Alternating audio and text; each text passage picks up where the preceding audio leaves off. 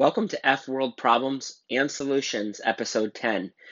You can find this podcast at fworldpodcast.com and also on iTunes and I believe now Spotify. I think it's working.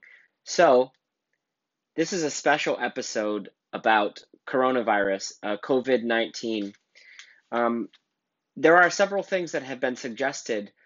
You know, they typically suggest that you wash your hands all the time that you don't touch or come into contact with um, the viruses that's left on surfaces. And some of the things that I was reading on Fox News, um, in particular, I've also been reading CNN and everywhere I can, but Fox News had an article saying that the coronavirus can li- live for up to, I think it was three days on plastic or metal surfaces.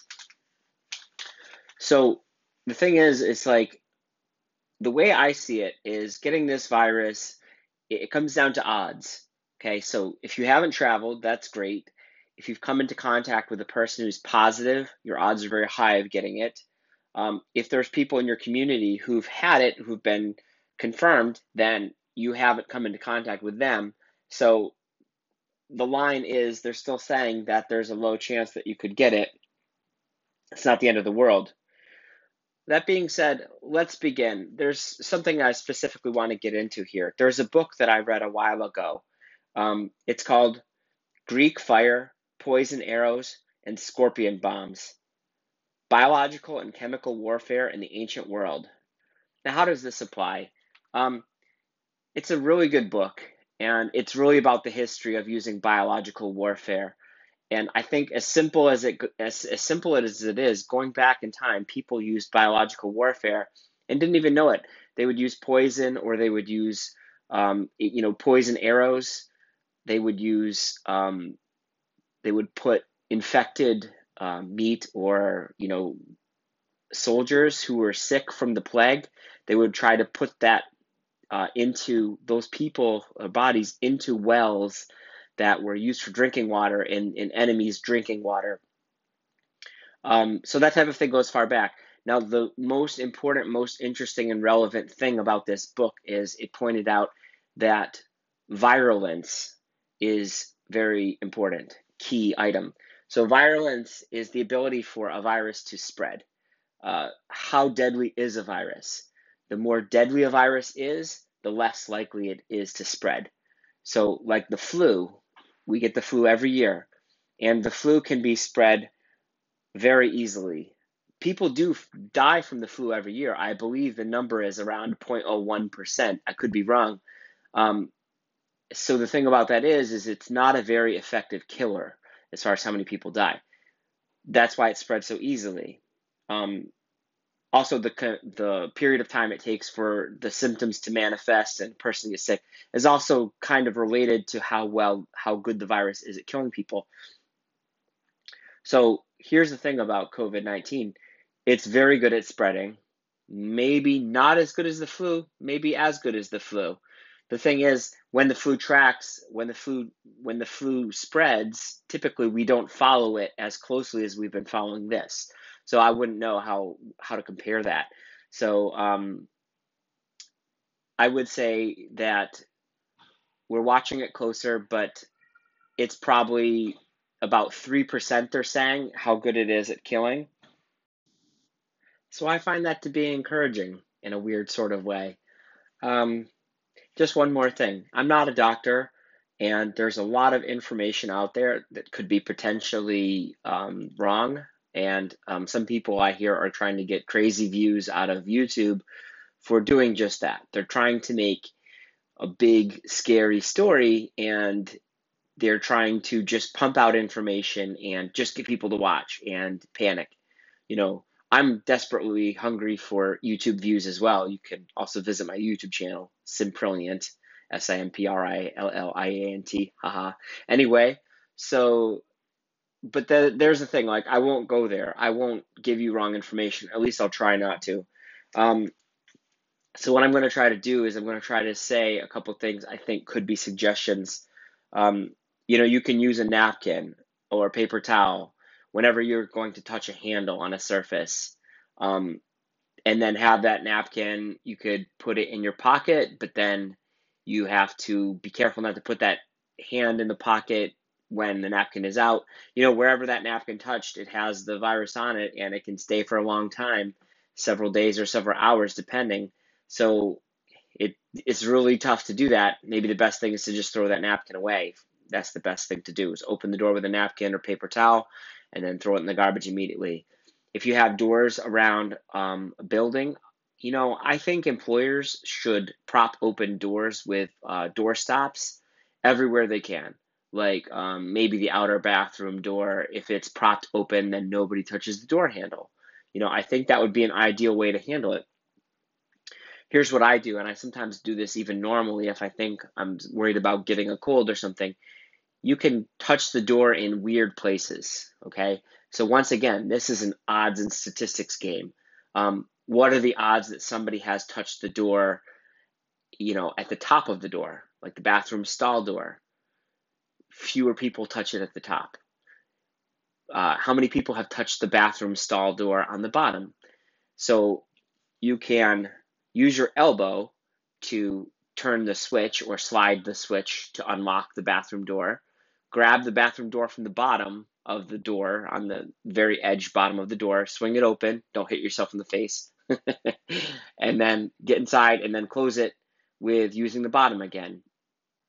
And then, you know, maybe lock it with your elbow, uh, you know, slide the lock with your elbow or slide it with your, or get a piece of toilet paper and use that to lock the lock on the bathroom stall. So there's an example, you know.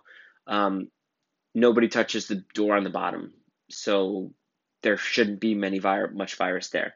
Um, what's another example? Um, I don't know. Just uh, you can also use your elbow. That's another thing. Um, outside of your elbow, I find this interesting because one of the things you're supposed to do is if you if you're coughing, you're supposed to use the inside of your elbow.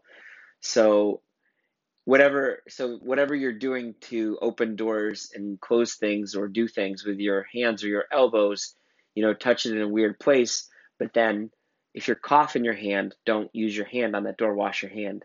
Which brings me to the next point. You want to, um, when you wash your hands, they say you have to do it, you have to do a good job, okay? Now, you don't want to go crazy, but you have to do a good job. So, how do you do that? One suggestion I've always heard is if you count, um, you know, while while washing your hands, I suggest you know doing the ABCs. You know, go through the ABCs and maybe twice um, if you want to do a good job, I think ABCs once is probably sufficient, but you want to get in that amount of time. Find a song that you like, you know, some kind of maybe a kid's song, um, like Barney, I love you, you love me, sing the whole song. and then um, uh, while you're washing your hands, and then you know that you've done it good enough. Interestingly enough, I heard somewhere that if you're having trouble when you're trying to go pee, you can also sing happy birthday to yourself or out loud if you well if nobody's there you know be careful. Eh, or the alphabet singing to yourself will help you get going when you're trying to go to the bathroom. Um, no guarantees on that but give it a try. Um, so the next thing um, is large gatherings of people. You've noticed that many sports events have closed down. Entire seasons i think the basketball season is closed, closed down. This is because like it's also an odds game. You know, you have so many people coming to this arena and so many of them are sick or not sick and then potentially everybody in that arena could somehow get the virus from that. And that's um, that's a pretty bad situation um, this brings me to stores when you're going shopping okay everybody's been going shopping like crazy trying to get toilet paper that high vaulted you know, ever desired, you know, 36 pack of toilet paper. Uh, it's impossible to get, it seems. So, I mean, I think the fear is that people, if they get quarantined and then they don't have toilet paper, then, you know, it, it would be kind of a, a step back. It wouldn't be your normal life, you know, it, it would be terrible. Um, and that's, to be honest with you, that's kind of a first world problem when you go to the grocery store and you're really after all of that toilet paper and whatnot, at least try to go to the grocery store when nobody's there. So go to the grocery store the middle of the day. Don't go at lunchtime. um, go earlier in the day, so several hours have passed. Maybe when the grocery store first opens, if it's not a 24 hour grocery store, uh, you could go at 5 a.m., 6 a.m. to a grocery store that is 24 hours, uh, like a Walmart. Um, staff are working, you know, very hard to try to clean all the surfaces that people touch, and you can't assume that they will be up on their game, but they might be. So um, odds are if nobody's been shopping in the store, then the surfaces have been cleaned and people haven't touched the surfaces either. That's also more likely. So that's, I think, the best way to handle grocery shopping like that. Now, so where do I feel that the COVID virus, where do I think that the um, the biggest places where we're contracting it is? Now, they've pointed out that it's possible that money causes uh, the COVID virus to be um, transmitted from one person to another. Now, if the virus can live on paper for a few hours or even maybe a day or something like that, then I mean, cash is definitely something you want to stay away from. So that's one thing. The other thing, now, plastic, metal surfaces, the first thing I thought of when I heard that is that the virus can live on these things for longer periods of time. Sounds like a cell phone to me. That's right. So the one thing that's very different from what uh, the way that we live our lives nowadays compared to the past is that everybody now has a cell phone in their hands. We touch everything. We touch our phone. We wash our hands. We pick up our phone. When did you clean your phone? So Apple, I believe, put out something this week saying that it's safe to wash your iPhone with a Clorox wipe. But if you don't have any Clorox wipes, then, I mean, if you have hand sanitizer, you could also put that on a tissue and wipe your phone. Um, it's really hard to do or say because you don't want to damage the phone either. I mean, if you have a case like an OtterBox, um, that's like a waterproof case. Um, that's good. If you have a screen protector, um, tempered glass, I have one of those. So my phone is also my wallet, and um, my wallet is actually suede. So I went with that because of the color. I generally choose like the kind of wallet or cell phone case that is easy to see. Like if it's laying on the floor or something somewhere, I've dropped it outside in a pile of leaves. If it's a color that kind of stands out good, then I go for it. I didn't really want a suede wallet. Anyway, getting back to the point, this can be harbor, you know, viruses, COVID, the flu. Uh, so you want to be careful and wash your phone and or at least be mindful of it. If you're going to touch your face or, you know, go anywhere near your face with your hands, beware that if you've touched your phone, your phone could be carrying the virus all the time. So, you know, I'm not trying to make you paranoid, but it just seems to me to be a place where, you know, that could affect you. Right. So, next thing I wanted to say is um, if you don't have toilet paper, if you're one of the people who was unlucky enough to get some, it's quite possible. Uh, you can do what they do in other countries such as India. You know, you can wash your hand with soap and water, and you know, start by you could you could use a washcloth, you know, and it shouldn't be very much more difficult to clean than cleaning a cloth diaper. So if you've had someone, if you if you've had kids and you've had cloth diapers, you know exactly what I'm talking about, and um, it's just a minor thing to deal with for now. I mean, so I think that's okay. Um, so a funny thing I think about is when I went to the grocery store, all the toilet paper was sold out. But not only the toilet paper, the paper towels were sold out.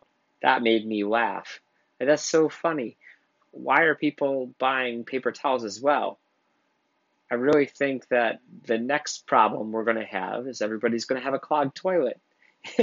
you you can't you know use toilet paper in your I mean I'm sorry paper towels in your toilet. It's always a bad idea. So I hope that isn't like a big problem. um, I also heard the virus can infect through through the ear. So that's really interesting because, you know, in this day and age, we use headphones a lot. So let's say you touch the bathroom door and then you touch your headphone and then you put your headphone in your ear. Just something to be mindful of. Um, I think best practices is the way to handle this. Um, so another thing is if you want to touch your face, make all face touches deliberate. You know, you could set a reminder on your phone. this is crazy, right? Set a reminder on your phone for every hour to touch your face. Uh, make it something that's standardized. Uh, do so with a paper towel or tissue. Clean out your nose. Keep your nose very clean. Um, here's a statistic that I heard a while ago, which is funny and applies. Most people who pick their nose while driving in their car, it's because not because of the free time, it's because of the air conditioner and or the heater. So there's like a wind blowing in your car. So anytime there's a wind blowing and it makes your nose tickle, it makes people pick their nose. So I guess you could stay away from those types of situations where you have wind blowing and you're making your nose tickle. Keep your nose clean intentionally using a paper towel or tissue, and you should pick your nose less. Uh, that's good. All right. What interests me on a final note, what interests me about this is the fact that younger people like myself are less likely to get severe symptoms. Um, but why do I care about not getting it? Well, n- number one, it's pretty yucky. I mean, yeah, so there's that. Number two, um, I don't want to be responsible for giving it to someone else. Um, my grandmother is in a nursing home, and I haven't seen her in a long time. I would love to see her, but it's not the best time. And geez, I'm really worried for her, and I hope that she doesn't get sick. Um, and you know, I really miss her. So, uh, wishing the best for everybody's grandparents and everybody over the age of 60 who's had previous health conditions. Um, oh, one more thing I was I forgot to say. Don't let your health take a turn for the worst. So the coronavirus seems to affect more dramatically people who've had uh, health conditions or are unhealthy. So if you're going to stay in your in your house or your room like a cave, it's good you will be protected but if your immunity system gets lower, like uh, because you're not getting any fresh air, you're not getting any exercise, um, what if you have diabetes and you're not getting to, you skip a dialysis? Geez, I don't know if you should do that ever. But um, so if you do any of these things, like you're actually making yourself weaker. It's best to try to, you know, take your vitamin every day, go for a walk, take your medicine every day, try to get in the best shape without getting too close to, you know, too many other people and stuff like that. Um, you know, go to work if you have to, but just try to do your best, do your best practices, washing your hands. Um, and I think that's all I can really say. But once again, uh, wish you all the best luck and take care.